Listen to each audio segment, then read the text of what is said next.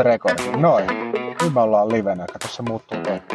Tervetuloa kuuntelemaan Kofore Akile podcastia, jossa paneudutaan ketterän ajattelun ja ketterän kehittämisen kiinnostaviin aiheisiin ja persooniin. Minä olen Jari Hietaniemi, ketterä projektipäällikkö. Tänään vieraanani on Mikko Nurmi, designjohtaja ja innovaattori. Mikolla on hallussaan yli sata designin ja digitaalisten palveluiden patenttia. Tänään me jutellaan asiakasymmärryksestä. Moikka Mikko. Moi.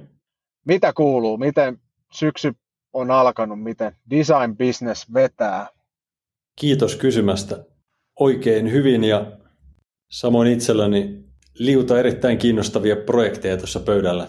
Saa olla iloinen näinä aikoina, että hommia on ja vielä niin kuin kiinnostavimmasta päästä. Että ei auta valittaa ja myöskin Koforella niin enemmänkin tarvetta löytää uusia mukavia työkavereita tänne tekemään näitä samoja hommia. Kyllä, sama oravan pyörä aina pyörii. Pitää löytää siistejä projekteja ja sitten siistejä tyyppejä tekee niitä ja sitten se ruokkii lisää bisnestä ja sitähän tämä on, on tämä hienoa. Kyllä ja jos tuohon oravan pyörään voi tarttua, niin meillä se pyörä on sellainen, että sillä voi ailla vähän sinne sun tänne ja päättää vähän itsekin, että missä maastossa menee. Sikäli niin kuin vähän erilainen firma ehkä kuin moni muu paikka. Toi on muuten ihan totta. Joo, siinä on vähän niin kuin jarrukin olemassa. Ei ole sellainen klassinen hamsteripyörä, missä sitten lopuksi lähtee pyöriin mukana ja lentää pihalle sieltä. Just näin. Risteyksissä voi ja kannattaa pysähtyä välillä miettiä, että mihinkä mennään. Kyllä. No, kerro se, mitä on asiakasymmärrys? Miksi se on tärkeää? Voisin muutamankin termin tässä määritellä, mutta aloitetaan tuosta asiakasymmärryksestä. Se on oikeastaan kaikki se tieto, mitä organisaatiolla tai yrityksillä on, on asiakkaistaan. Ja se on hyvä huomata, että se on oikeastaan koko henkilöstön juttu, että Jari tietää jotain ja Liisa jotain ja Mikko jotain ja näin edespäin. Että se on tavallaan hajallaan siellä yrityksessä se ymmärrys. Se ei ole niin tasaisesti jakaantunut ja se ei ole missään mielessä niin välttämättä paras ymmärrys siellä yrityksen tavallaan ylemmillä tasoilla. Että se pitää tarkkaan ymmärtää, että missä sitä on ja miten sitä sieltä sitten kaivetaan ja hyödynnetään. Ja tähän totta kai liittyy sitten se, että jos yritys haluaa olla asiakaslähtöinen, niin sinne taustalle tarvitaan sitä asiakasymmärrystä. Ja kun on asiakaslähtöinen ajattelutapa yrityksessä ja sitä asiakasymmärrystä, niin sitten pystytään tuottamaan hyviä asiakaskokemuksia.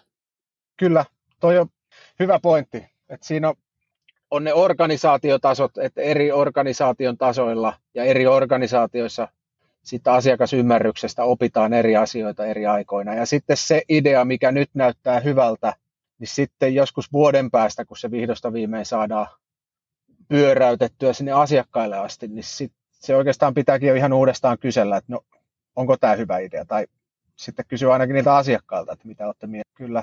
Kyllä, tässä on ilman muuta tämä aika-aspekti, että valitettavasti niin koko ajan se asiakasymmärrys siitä toisesta päästä happanee ja kuten tuossa sanoit, niin koko ajan pitää olla niin korvat höröllä kerryttämässä sitä lisää ja varsinkin näinä aikoina, kun maailma meidän ympärillä tässä myllertyy, niin kaikkien tässä ympärillä pitää, meidän asiakkaiden pitää muuttua sen takia, että heidän asiakkaansa muuttuu ja se tarkoittaa sitä, että tämä ymmärrys pitää vähän luoda uudelleen.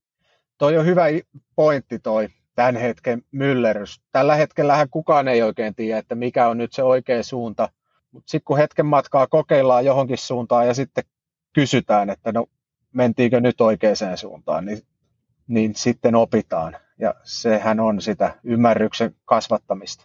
Kyllä. Et voisiko tavallaan sanoa, että asiakas ei itsekään aina tiedä, että mikä nyt on se oikea vastaus, mutta kokeilemalla ja tökkimällä sitten se selviää.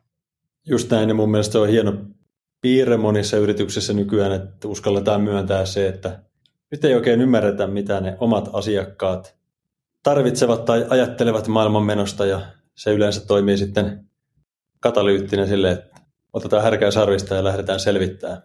Ja toinen asia on se, että pitää päästä vähän syvemmälle kuin sinne, mitä asiakas sanoo.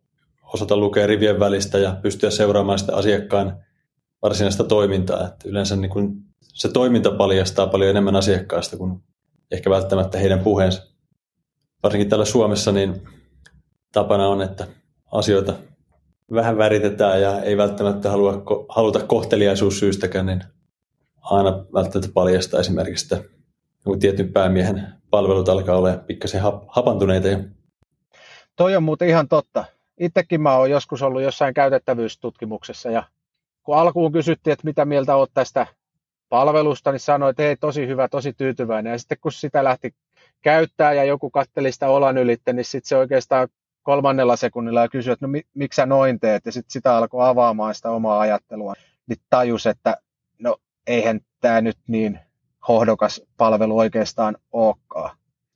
Kyllä, juuri näin. Tästä on paljon klassisia esimerkkejä startup-maailmasta, kuinka siellä yritykset on kysynyt kommentteja niiltä lähimmiltä kavereilta ja tutuiltaan siitä startupin ideasta ja kaikki on vähän nyökytellyt ja ollut sillä, että hyvä juttu pojat, että menkääs tällä hommalla eteenpäin ja takaraivossa on ollut se ajatus, että ei hitto, että on kyllä paska idea, mutta en kehtaa myöntää.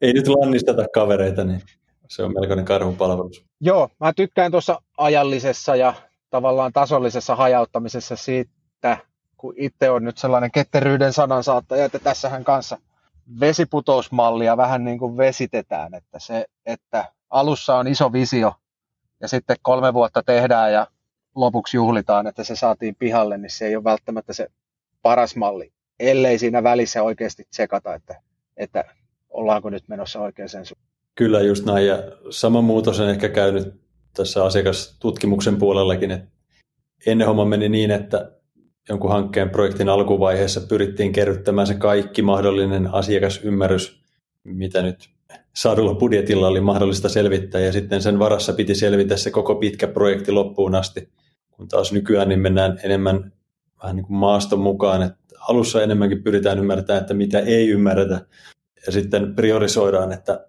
nyt hankkeen alkuvaiheessa meidän pitää saada nämä asiat niin kuin selville, mutta nämä tietyt teemat me voidaan niin kuin vasta myöhemmin ottaa sitten haltuun.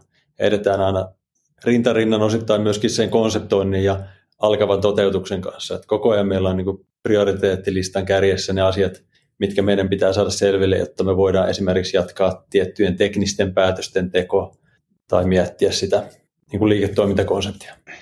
Sä jossain blogissa kirjoitit mututietoa vastaan taistelemisesta, vai oliko se jossain meidän keskusta? Siitä mä kanssa tykkään, että, että itsekin keski-ikäinen mies, niin mullahan ei ole muuta kuin oikeita vastauksia.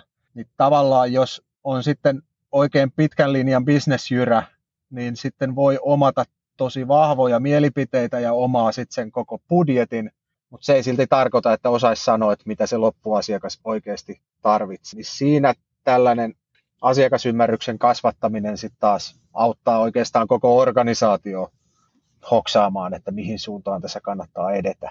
Kyllä. Siinä tapahtuu juurikin niin, että siitä asiakasymmärryksestä, niin siitä tulee tavallaan puolueettomampaa, kun sitä tehdään laajasti ja ehkä eri ihmistenkin toimesta verrattuna just siihen, että on vaikka joku voimakas tahtoinen ja teräväsanainen johtohenkilö, joka tuo sen mutu, mutumaailman siihen keskusteluun ja tavallaan levittää sen mutufiiliksensä koko sinne organisaatioon, sitä tulee se tie, tietty mantra rupeaa toistumaan siellä, että nämä ovat meidän asiakkaat ja he haluavat tätä. Ja se tavallaan peittää alleen sen kaiken muun tiedon ja havainnot niistä asiakkaista, että se saattaa olla niin voimakas se viesti, että sinne henkilöstölle päin, että tämä on nyt se, mitä ne asiakkaat tarvii. Et sanoisinkin, että tämä asiakasymmärrystyö taistelee, taistelee just tuon kaltaista vääristymää vastaan. Ja tota, se on hirveän inhimillistä, että sitä ei välttämättä johtaja edes huomaa, että kun on joku se oletus siitä, mitä asiakkaat tarvii, niin kaikki ne viestit, mitä kuulee, niin ne suodattaa tavallaan tuon suodattimen läpi. Ehkä hylkää ne viestit, jotka sotii sitä omaa maailmankuvaa vastaan ja sitten erityisesti aivot poimii sieltä ne pienet muruset, jotka tukee sitä omaa ajatelmaa. Kyllä, ihan klassisia ajattelun vääristymiä, Kyllä. Jo, joihin kaikki ihmiset syyllistyy. Sä olit fiksusti kirjoittanut, että taistellaan kollektiivista vanhentunutta tietoa vastaan ja että nykyisten virheellisten olettamien oikaisiminen on usein tärkeämpää kuin varsin, varsinaisten uusien käyttäjätarpeiden havaitseminen. Mitä se käytännössä tarkoittaa? Miten, miten asiakasymmärrystä kerrytetään? Mennäänkö siinä, niin kuin, otetaan tiimi mukaan ja mennään ihan sinne aidon loppukäyttäjän luo vai vai mitä siinä tehdään? Jossain vaiheessa ilman muuta niin pitää päästä sinne asiakkaiden luokse ja asia, asiakkaiden ajatuksiin tavalla tai toisella, mutta sitä vaihetta on hyvä edeltää riittävä suunnitelmallisuus, ettei vaan suin päin säännätä sinne haastattelemaan tai kyselemään niitä näitä. Oikeastaan jokaisen kysymyksen taustalla pitää olla joku tarkoitus. Että mietitään, että kun tämä asia selvitetään, niin me pystytään tekemään joku tietty päätös tai edistää jotain tiettyä asiaa tai suunnittelua oikeaan suuntaan. Että siinä asiakkaalla ei välttämättä ole mahdollisuutta mennä ihan joka toinen viikko käymään, niin pitää tarkkaan miettiä, että kuinka sen ajan käyttää hyväkseen. Toinen, mitä siinä suunnitteluvaiheessa on hyvä tehdä, niin miettiä, että mitä yrityksen johto haluaa esimerkiksi tietää sieltä asiakastasolta, mitä tuotekehitys, mitä suunnittelu, niin kun, jos puhutaan vaikka käyttökokemuspuolesta tai palvelusuunnittelusta, entä sitten liiketoimintapuolen osaajat. Toki nyt nämä roolit menee aika hyvin nykyään sekaisin yrityksissä, mutta joka tapauksessa niin miettiä tavallaan semmoinen 360 kuvaa, että mitä kaikkea sitä asiakkaasta olisi hyvä saada irti. Sitten hienoa on, että jos saadaan sinne asiakkaita tapaamaan ja juttamaan, niin mukaan mahdollisimman monipuolisesti yrityksestä ihmisiä, että se ei ole pelkästään se pieni vaikka design-osaston ihmiset, jotka sinne pääsee, vaan otetaan mukaan vaikkapa ohjelmistokehityksestä ihmisiä, testauksesta, sieltä bisnespuolelta, markkinoinnista, jne. Kaikki nämä roolit ja lukemattomat muut roolit saa varmasti tosi paljon uutta intoa ja näkemystä sieltä asiakkaiden kanssa tapahtuvasta vuorovaikutuksesta. Sen jälkeen on sitten tärkeää, kun sitä ymmärrystä alkaa kertyä, niin miettiä, että kuinka se ymmärrys pistetään tavallaan talteen ja niin, että niin sanotusti niin kuin sitten toimintaan, että se ei jää johonkin PDF-dokumenttiin hautumaan, vaan ne ymmärrykset ja ajatukset niin viedään esimerkiksi johonkin työkaluihin, missä niistä tehdään actioneita ja ne liitetään jollain tavalla sen yrityksen kehitysprojekteihin. Ihan liian usein mä näen, että joku asiakastutkimusdokumentti, niin se on jäänyt sinne pölyttymään ja sitä on lukenut ehkä puolenkymmentä ihmistä ja sen tekeminen on saattanut kuitenkin viedä kymmeniä henkilötyöpäiviä. Tuossa varmaan auttaa se, että sitä ei tehtäisi yhtenä isona rysäyksenä, vaan ymmärrystä lisättäisiin sillä pala palalta. Että luodataan vähän ja sitten mennään hetken aikaa eteenpäin ja sitten luodataan uudestaan ja katsotaan, että onko tilanne parantunut. Joo, tuosta voisin mainita yhden maataloustoimialan projektin, missä me ollaan kehitetty sinne palveluita, niin siellä on ollut tosi hienoa, että meillä on ollut mahdollisuus projektin alussa olla yhteydessä näihin tämän aihealueen viljelijöihin ja sitten on syntynyt niin hyvä luottamus meidän asiakkaan ja näiden heidän viljelijäasiakkaidensa kanssa, että meillä on ollut mahdollista olla yhteydessä sinne tosi tavallaan matalalla kynnyksellä. On voitu soitella ja viestitellä ja tarkentaa ajatuksia ja esitellä konsepteja ja ideoita. Ja on vähän tehty niin kuin yhdessä porukassa sitä ja siinä ehkä vähän jossain vaiheessa häipynyt ajatus siitä, että kuka nyt on kenenkäkin asiakas ja näin edespäin, että ollaan yhteisellä asialla. Ja tuossa huomaa sen, että tällainen asiakasymmärrystyö on tavallaan myöskin myynnin, myynnin tuki, tukityökalu tavallaan. Se syventää sitä asiakassuhdetta. Kuka meistä ei arvostaisi sitä, että meiltä kysytään, mitä sinä haluat ja mikä on sinulle tärkeää. Ja nyt kun sä sen noin esität, niin sen pitäisi ollakin oikeastaan aika kiinteä osa varmaan mitä tahansa kehityshanketta, että tuota kyseltäisiin alussa ja keskellä ja lopussa. Kyllä, se ei saa olla sellainen irrallinen osa enää. Oikeastaan asiakasymmärrys on liian usein vieläkin siellä firman strategiakalvoilla vähän niin kuin sellaisena juhlallisena julistuksena, mutta sitten kaiken kiireen keskellä se helposti unohtuu, kun on kiire sitten päästä esimerkiksi toteuttamaan tai sieltä omalta asiakkaalta tulee tietyt deadlineit, niin sitten on jotenkin helppoa tavallaan luovuttaa tämän asiakasymmärryksen suhteen ja oikoa pari, pari mutkaa suoraksi ja veikata, veikata sitä omasta päästä, että mikä se oikea tapa on ja mitkä on asiakkaiden prioriteetit. Tuossa auttaa se, että yrityksen ihan siellä johtotasolla ymmärretään tämän asian tärkeys ja se asiakasymmärrys ei ole pelkästään keskitetty sellaiseen pieneen tiimiin tai yhdelle henkilölle, vaan se on useammankin henkilön osaamista ja se on jossain prosesseissakin määritelty, että tämä on asia, mikä, mikä tulee pistää kuntoon. Että vaikka en ole mikään prosessien ystävän välttämättä henkilökohtaisesti, niin joissain paikoissa silloin on ihan tilausta, että siellä on oikein niin kuin merkitsemällä merkitty, että tämä asia pitää laittaa kuntoon ja huomioon. Ketterässä maailmassa sitten taas tehdään paljon backlogeja, työjonoja, ja työjonon nokalla on usein se asia, mikä tuottaa eniten lisäarvoa ja maksaa vähiten tai vie vähiten aikaa toteuttaa.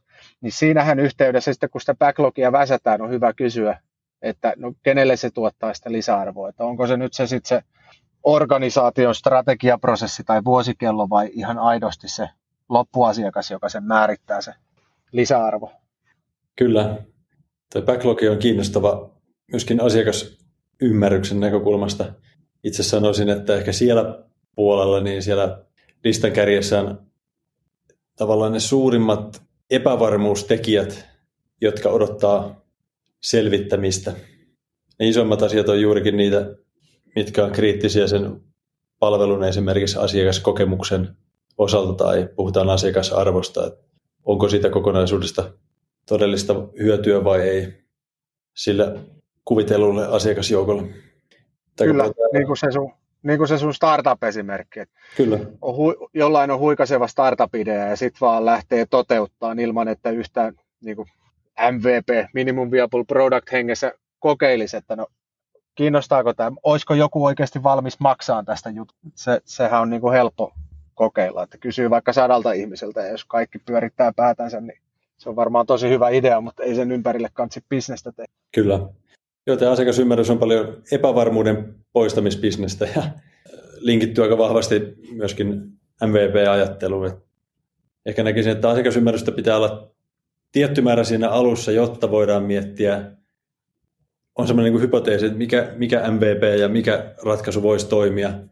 Sitten rakentaa sen ja jälleen kerran lähtee pyörittää ja selvittää sen pohjalta sitä tarkempaa asiakasymmärrystä ja palautetta ja taas parantaa ja oppii ja näin edespäin. Niin se vaan menee, että tässä pitää yhdistää näitä eri, eri tapoja haarukoida sitä asiakasarvoa.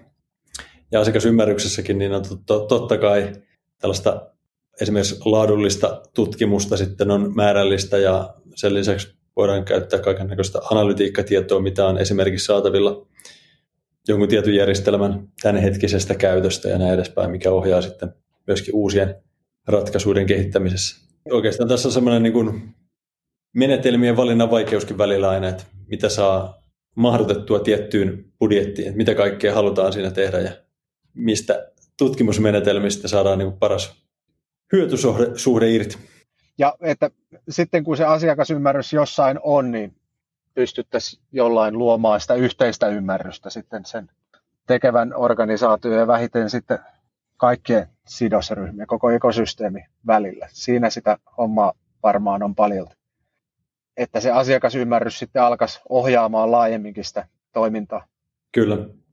Ja tuossa kun mainitsit tuon sidosryhmän, niin olisikin hirveän hienoa, jos tätä kerättyä asiakasymmärrystä voitaisiin tavallaan jakaa myöskin vähän siihen koko, koko sille verkostolle, että pysty, pystyttäisiin kertoa vaikka, että näin me tämä maailma nyt hahmotetaan ja näin vaikka Kofore hahmottaa omien asiakkaidensa maailmaa tässä, tässä kokonaisuudessa ja kun se tieto jaetaan ulos Koforelta, niin sieltä voi taas tulla niin aha-elämyksiä toiseen suuntaan, että ok, näin te näette tämän maailman näin ja no me ollaan tästä aika pitkälle samaa mieltä, mutta haluttaisiin vielä korostaa näitä ja näitä asioita. Tämä asiakasymmärrysasia voi olla tällainen dialogin omainen.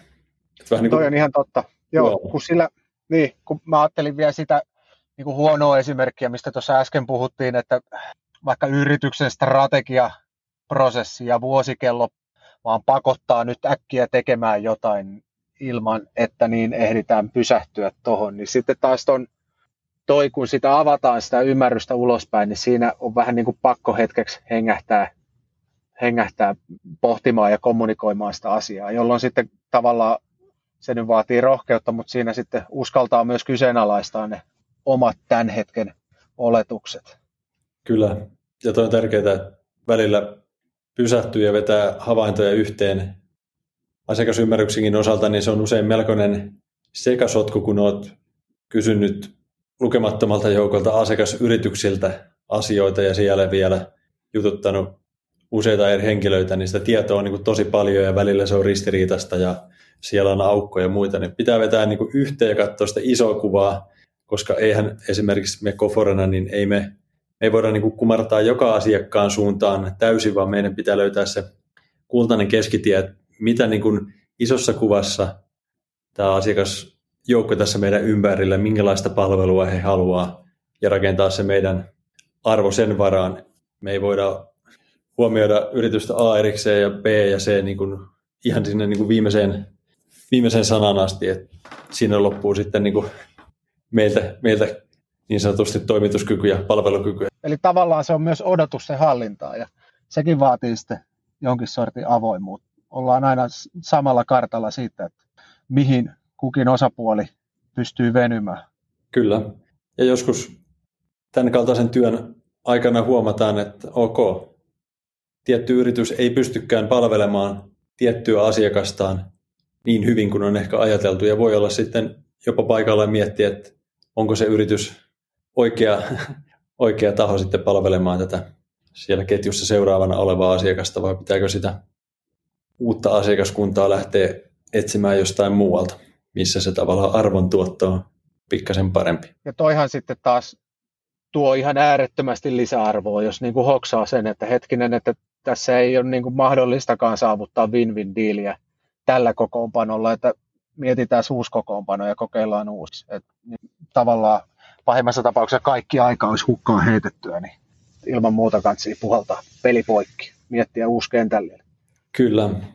Ja yksi semmoinen selkein oire tuosta on sellaiset asiakassuhteet, missä keskustelussa pääpaino on esimerkiksi hintatinkaamisessa, niin sieltä usein alkaa löytyä sitten niitä asiakassuhteita, joissa muut arvoasiat eivät ole ihan kohdillaan ja silloin pitää tehdä niitä päätöksiä. Pelataanko hintapeliä vai mietitäänkö, voidaanko jotain uutta arvoa luoda tähän suhteeseen vai annetaanko mennä? Ja tavallaan tuossakin se on aika suoraviivainen. Tuolla kysymyksellä jo pääsee pitkälle. Kyllä. Ja jos, jos se nyt sitten asiakkaan jonkun edustajan mukaan se hinta on se ainoa ratkaiseva tekijä, niin no sitten etsitään halvin mahdollinen hinta. Ja niin kuin kuluttajabisneksessä kuka tahansa on kokenut, että se halvin mahdollinen tuote harvoimmin on niin kuin paras mahdollinen missä, millään ulottuvuudella. Kyllä. Sieltä pitäisi löytyä niitä harmaa sävyjä sitten. Hmm. Kalleinta tietenkään yleensä kansi ostaa, ellei se sitten tuota suurta tyydytystä. Hmm. Kyllä. Kukin valitsee tavallaan.